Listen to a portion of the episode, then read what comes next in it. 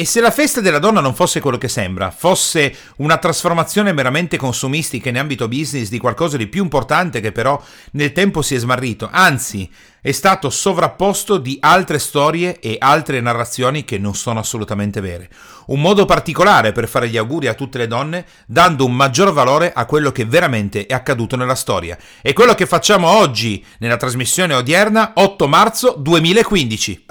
Il mio nome è Dan Boggiato e questo è Power Talk, te lo do io il business, la rubrica quotidiana di business comportamentale, fonte di ispirazione per imprenditori e libri professionisti che vogliono avere un successo reale. La festa della donna è quello che sembra o qualcosa di diverso? Tu come imprenditore Cosa potresti fare? Cavalcare il sentimento e la conoscenza comune, seppur errata, per fare il tuo business durante una giornata in cui le donne si aspettano un regalo dall'uomo nel rispetto della loro femminilità?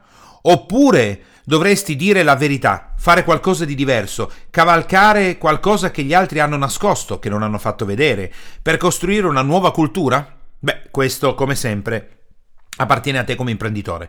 A noi il momento, quello che interessa di più in questo caso, è andare a vedere cosa è successo veramente. Quindi ci sono tante eh, fantasiose versioni, tante idee su quello che è la nascita della festa della donna. Una di queste che siano morte delle donne che erano state chiuse in un'azienda e che questa azienda poi ha mm, subito un incendio, queste donne sono morte all'interno dell'azienda. Questa è una delle fantasie, una delle versioni fantastiche che sono state eh, trasmesse per giustificare la nascita della festa della donna. Eh, ma in realtà questo non è vero perché in quel periodo l'unico eh, avvenimento di questo tipo non è certo l'8 marzo, eh, morirono delle donne e degli uomini, eh, no, non c'entra con la storia della festa della donna. Invece andiamo a vedere qual è la vera storia della festa della donna. Tutto inizia nel 1907, dove si parte, quindi partiamo dal congresso internazionale socialista, quindi um, siamo completamente su un'altra, un'altra strada, in qualche modo negli Stati Uniti, negli Stati Uniti eh, nasce il Women Day, quindi il giorno della donna. Questo è l'inizio eh, di eh, quello che poi divenne la festa della donna. Eh, quindi quella, l'idea fu quella di riservare l'ultima domenica di febbraio nel 1909 eh, per questo tipo di attività. Eh, ci fu un grande sciopero a New York che durò fino al 15 febbraio 1910, eh, ci, si possono trovare online anche diverse fotografie, 20.000 camiciaie fecero questo tipo di attività scioperando e, e celebrarono così il Women Day. Ma questo Women Day tenuto a New York che cosa fece? Aprì tutta una serie di eh, lavori proprio sulla posizione della donna, che si diffuse in tutto il mondo sempre seguendo la, la, diciamo così, il filone del Partito Socialista. E andò avanti fino a quando si, a, si arrivò alla Prima Guerra Mondiale. Eh, I paesi belligeranti sospennero eh, diverse attività, fra cui anche eh, queste di magari la giornata della donna, come molte altre, che però poi ripresero alla fine della Prima Guerra Mondiale. E in Italia la giornata internazionale della donna pensate che fu, venne tenuta solo nel 1922 per iniziativa del Partito Comunista d'Italia, che però lo celebrò il 12 marzo. Eh, che era successivo alla data che veniva utilizzata. Quindi in Italia arriva solo in quel momento.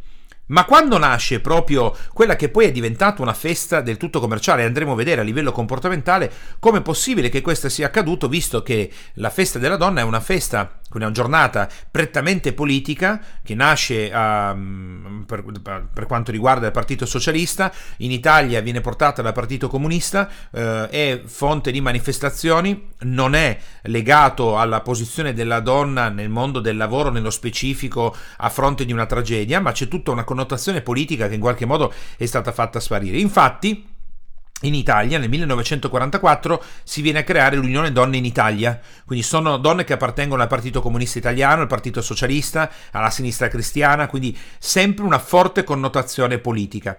E quello che eh, succede nell'8 marzo del 1946 viene celebrata in tutta Italia ed è in quel momento che fa la sua comparsa la mimosa, che fiorendo proprio nei primi giorni di marzo dà un'idea di una rinascita, di una primavera. Così in quel modo la mimosa viene agganciata strettamente alla festa della donna, ma in quegli anni mm, si svilupparono fino quando si arriva poi al famoso 8 marzo del 72 in cui eh, le donne manifestanti portavano avanti eh, varie, gli vari argomenti di cui poi una parte eh, di noi è a conoscenza, magari una parte no, legalizzazione dell'aborto, eh, liberazione omosessuale eh, e tutta una serie di elementi. Bene, in quel, in quel tipo di filone l'8 marzo è sempre stata una eh, specifica manifestazione di tipo politico. Co- come, come è potuto succedere allora che addirittura in, in, quel periodo, parliamo di quello che vi ho citato, dell'8 marzo del 72, addirittura la polizia caricava le manifestanti a colpi di manganelli, quindi parliamo di cose importanti, sia diventata una festa strettamente commerciale, in cui l'8 marzo l'aspettativa della donna in Italia è quella di ricevere i regali da parte dell'uomo, di celebrare questa festa a fronte di qualcosa che non si conosce e l'uomo agisce perché ci crede, perché non ci crede, perché è sotto pressione, perché se non lo facesse verrebbe, verrebbe comunque criticato dalla sua compagna. Eh, qualcuno potrebbe dire Dan cosa stai dicendo? Stai toccando cose particolari, ma qua parliamo di business comportamentale. Come è possibile che questo sia diventato un comportamento consumistico, economico così diffuso da nascondere totalmente quello che è per il popolo, per la massa, totalmente quello che è il vero, il vero contenitore e il vero contenuto di questo contenitore? Beh, molto semplice. Ricordiamoci che tutto quello che negli Stati Uniti d'America nasce e fa tendenza viene trasformato immediatamente in un'attività di tipo consumistico. Il popolo americano è abituato a vendere e commercializzare qualsiasi cosa. Perché non anche una festa che nasce come un movimento di tipo politico? Perché non anche lasciare che il popolo si persuada di determinate cose, se questo poi in realtà è proattivo all'acquisto e alla consuma, al consumare nuovi prodotti, a consumare ehm, anche se volete più cibo, semplicemente perché si fa una festa? Perché tutto questo dobbiamo considerare che nasce sotto l'influenza degli Stati Uniti d'America che commercializzando qualsiasi cosa, commercializzano anche quelle, quelle, tendenze, quei movimenti, quelle ideologie che non avrebbero una specifica commerciale.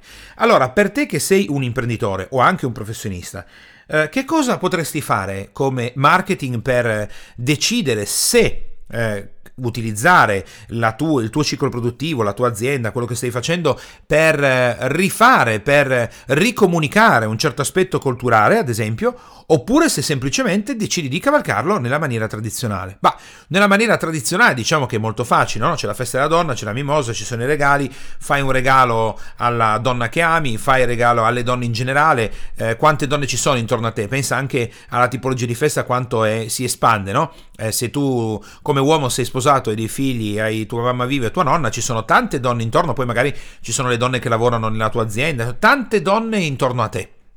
Quindi anche una festa che si espande eh, a livello commerciale e consumistico su un parterre di clienti molto esteso.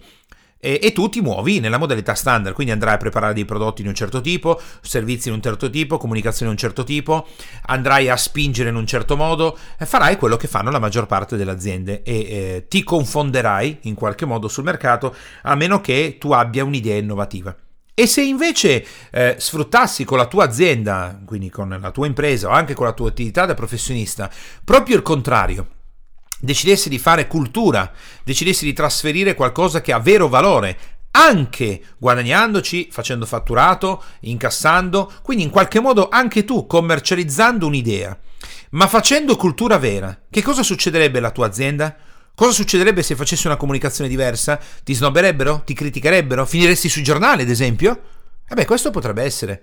Potrebbe essere la prima azienda che finisce sui giornali perché invece di seguire il filo, il, il, filone quello consumistico classico, in cui per vendere si direbbe qualsiasi cosa, che è una parte dell'attività che fanno le aziende, non tutta, una parte, invece si potrebbe seguire un filone diverso e dire quella che è storicamente non la realtà, perché noi la realtà nessuno di noi la conosce, ma è probabilmente maggiormente la verità. E fare cultura. Potrebbe succedere qualcosa di diverso. Chiamiamolo un marketing contro tendenza. Andare contro tendenza e fare veramente valore.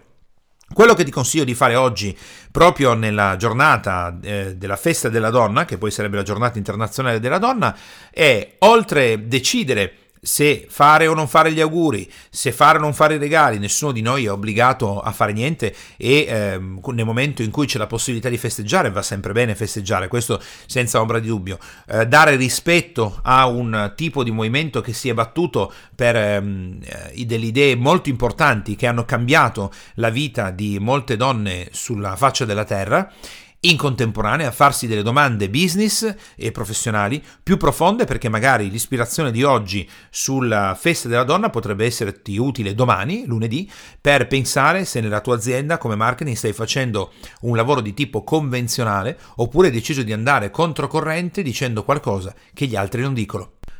Approfitto della trasmissione per fare i miei personali auguri a tutte le donne che sono in ascolto di Power Talk e anche alle altre che non ci stanno sentendo. Buona festa della donna e ci risentiamo domani lunedì. Ciao!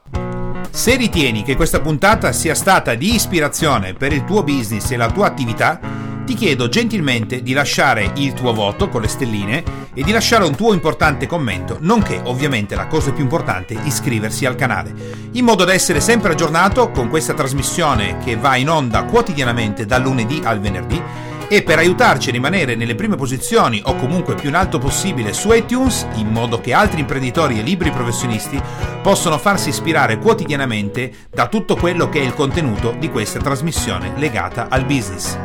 Se vuoi avere maggiori risorse o informazioni o altro che può essere utile per il tuo business, puoi andare su www.danielebogiatto.it e scaricare ciò che ti serve. Ciao e alla prossima!